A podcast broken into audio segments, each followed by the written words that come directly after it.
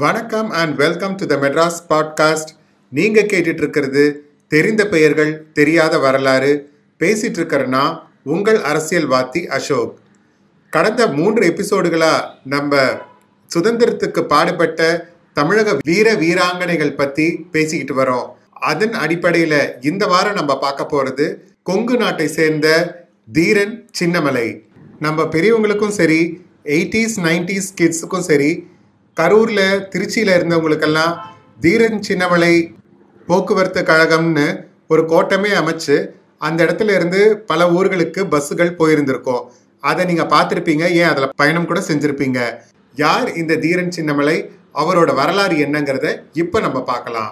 இன்றைய திருப்பூர் மாவட்டம் காங்கேயம் வட்டம் சென்னிமலை அருகில் உள்ள சே மேலப்பாளையம் என்னும் சிற்றூரில் ஏப்ரல் பதினேழு ஆயிரத்தி எழுநூற்றி ஐம்பத்தி ஆறில் பிறந்தவர் தீரன் சின்னமலை. இவரின் தந்தையார் ரத்தனசாமி கவுண்டர் மற்றும் தாயார் பெரியாத்தா. இவரின் இயற்பெயர் தீர்த்தகிரி கவுண்டர் ஆகும். தீர்த்தகிரி இளவயதிலேயே மல்யுத்தம், தடிவரிசை, வில் பயிற்சி, வாள் பயிற்சி, சிலம்பாட்டம் போன்ற போர் பயிற்சிகளை கற்று தேர்ந்தார். கொங்கு நாடு அப்போது மைசூர் ஆட்சியில் இருந்ததால் கொங்கு நாட்டு வரிப்பணம் சங்ககிரி வழியாக மைசூர் அரசுக்கு சென்றது. ஒரு நாள் கோட்டைக்கு சென்ற தீர்த்தகிரி மைசூர் அரசுக்கு செல்லும் வரிப்பணத்தை பிடுங்கி ஏழைகளுக்கு விநியோகித்தார்.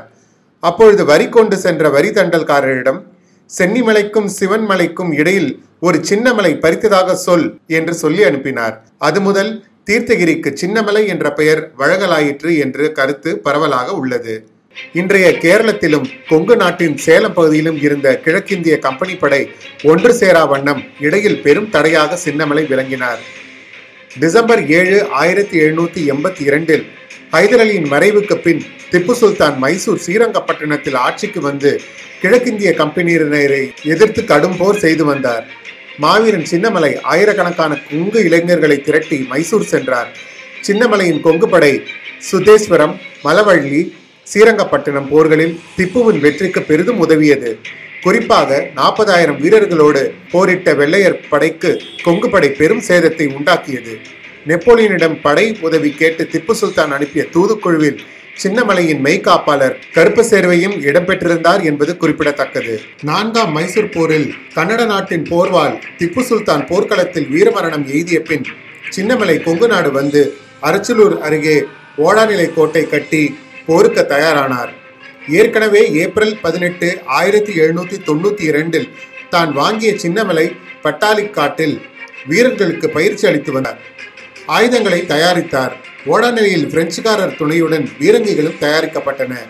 தீர்த்தகிரி சக்கரை உத்தம காமிண்ட மன்றாடியார் என்ற சின்னமலை தன்னை பாளையக்காரராக அறிவித்துக் கொண்டு கொங்கு நாட்டு பாளையக்காரர்களை ஓரணியில் சேர்க்க முயன்றார். போராளிகளின் கூட்டமைப்பை ஏற்படுத்தி விருப்பாசி கோபால நாயக்கர், திப்புவுடன் பணியாற்றிய மராட்டிய மாவீரர் தூண்டா ஜிவாக், பரமத்தி அப்பாச்சி இணைந்து ஜூன் மூன்று ஆயிரத்தி எட்நூறு அன்று கோவை கோட்டையை தகர்த்து அங்கிருந்து லெப்டினன்ட் கர்னல் ஜே ஸ்கிப்சரின் கம்பெனியின் ஐந்தாம் பட்டாளத்தை அழிக்க கோவை புரட்சிக்கு சின்னமலை திட்டமிட்டார். முந்தைய நாளே போராளிகள் அணியில் சிலர் அறிவிப்பின்றி சண்டையை தொடங்கியதால் கோவை புரட்சி தோல்வியுற்றது. இடையராத போர் வாழ்விலும் பல கோயில்களுக்கு திருப்பணிகளை செய்தார் தீரன் சின்னமலை. புலவர் பெருமக்களை ஆதரித்தார். சின்னமலை கோயில் கொடை பற்றி கல்வெட்டுகள் சிவன்மலை, பட்டாளி, கவுண்டம்பாளையம் ஆகிய ஊர்களில் உள்ளன. சமூக ஒற்றுமை சின்னமலையிடம் மிக சிறப்பாக விளங்கியது. அவர் கூட்டமைப்பில் கவுண்டர்கள், தேவர்கள், வன்னியர்கள், வேட்டுவர், நாயக்கர்கள், நாடார்கள், தாழ்த்தப்பட்டோர் மற்றும் இஸ்லாமிய சமூகத்தை சேர்ந்தவர் பலர் இருந்தனர். கற்பு சேர்வை, ஓமலூர் சேமலை படையாச்சி, முட்டுக்கட்டை பெருமாத்தேவன், ஃபாதே முகமது உசேன் ஆகியோர் சின்னமலை படையில் முக்கியமாக இடம்பெற்றிருந்தனர். எப்படியாவது சின்னமலையை ஒழிக்க வேண்டும் என்று ஆங்கிலேயர்கள் முடிவு செய்தனர். போரிட்டு வீழ்த்த முடியாத சின்னமலையை சதி செய்து வீழ்த்த திட்டமிட்டனர். அதற்கு ஏற்றாற்போல் சின்னமலையிடம் பணியாற்றி வந்த நல்லப்பன் என்ற சமையல்காரர் சின்னமலை இருக்கும் இடத்தை காட்டிக் கொடுத்தார். பிறகு சின்னமலையை கைது செய்து சங்கரன் கோட்டைக்கு கொண்டு சென்று போலி விசாரணை நடத்தி ஜூலை முப்பத்தி ஒன்று ஆயிரத்தி எட்நூற்றி ஐந்தாம் ஆண்டு தூக்கிலிடப்பட்டார். அவருடன் சின்னமலையின் தம்பியர்களும் படைத்தலைவர் கற்பு சேர்வையும் தூக்கிலிடப்பட்டார்.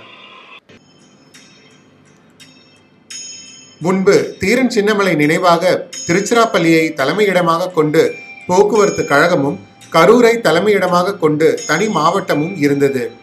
தீரன் சின்னமலைக்கு தமிழக அரசு சென்னையில் உருவச்சிலை ஒன்றை அமைத்துள்ளது. தமிழக அரசின் சார்பில் ஓடாநிலை கோட்டையில் சின்னமலை நினைவு மண்டபமும் உள்ளது. ஈரோடு மாவட்ட ஆட்சியர் அலுவலகத்திற்கு தீரன் சின்னமலை மாளிகை என்ற பெயரும் சூட்டப்பட்டுள்ளது. ஏப்ரல் பதினேழு அன்று அவர் பிறந்த நாளிலும் அவர் மறைந்த ஆடி பதினெட்டு நாளிலும் அவருக்கு அஞ்சலி செலுத்தி கொங்கு மக்கள் தங்கள் நன்றியை செலுத்துகின்றனர். இந்திய அரசின் தபால் தந்தி தகவல் தொடர்பு துறை முப்பத்தி ஒன்று ஜூலை இரண்டாயிரத்தி ஐந்து அன்று தீரன் சின்னமலை நினைவு அஞ்சல் தலையை வெளியிட்டுள்ளது. இரண்டாயிரத்தி பன்னெண்டாம் ஆண்டு தமிழக அரசால் இவர் தூக்கிலிடப்பட்ட ஊரான சங்ககிரியில் இவருக்கு ஒரு நினைவு மண்டபம் கட்ட திட்டமிட்டது. அவ்வாறே கட்டி முடிக்கப்பட்ட மண்டபம் டிசம்பர் இருபத்தி மூன்று இரண்டாயிரத்தி பதிமூணு அன்று திறக்கப்பட்டது. அதே நாளில் கிண்டியில் உள்ள இவரது உருவச்சிலையும் புதுப்பிக்கப்பட்டு இவரது வாழ்க்கை வரலாற்று குறிப்பும் வெளியிடப்பட்டது. வீரமும் தீரமும் உள்ள சின்னமலை அவர்கள் வாழ்ந்த கொங்கு நாடு அவர் என்றும் மறப்பதில்லை. நாமும் அவருக்கு நம் வீர வணக்கத்தை தெரிவிப்போம். நன்றி, வணக்கம். தீரன் சின்னமலை அவர்களை பற்றிய புகைப்படங்கள், இந்திய அரசால் வெளியிடப்பட்ட அஞ்சல் தலை ஆகியவற்றை காண வேண்டுமா? அப்போ என்னோட இன்ஸ்டாகிராம் பக்கமான த மெட்ராஸ் பாட்காஸ்ட்க்கு வாங்க. அங்கே அவங்களோட எக்ஸ்க்ளூசிவ் ஃபோட்டோகிராஃப்ஸை பாருங்கள், லைக் பண்ணுங்கள், அப்புறம் என்னோடய பேஜை ஃபாலோ பண்ணுங்கள்.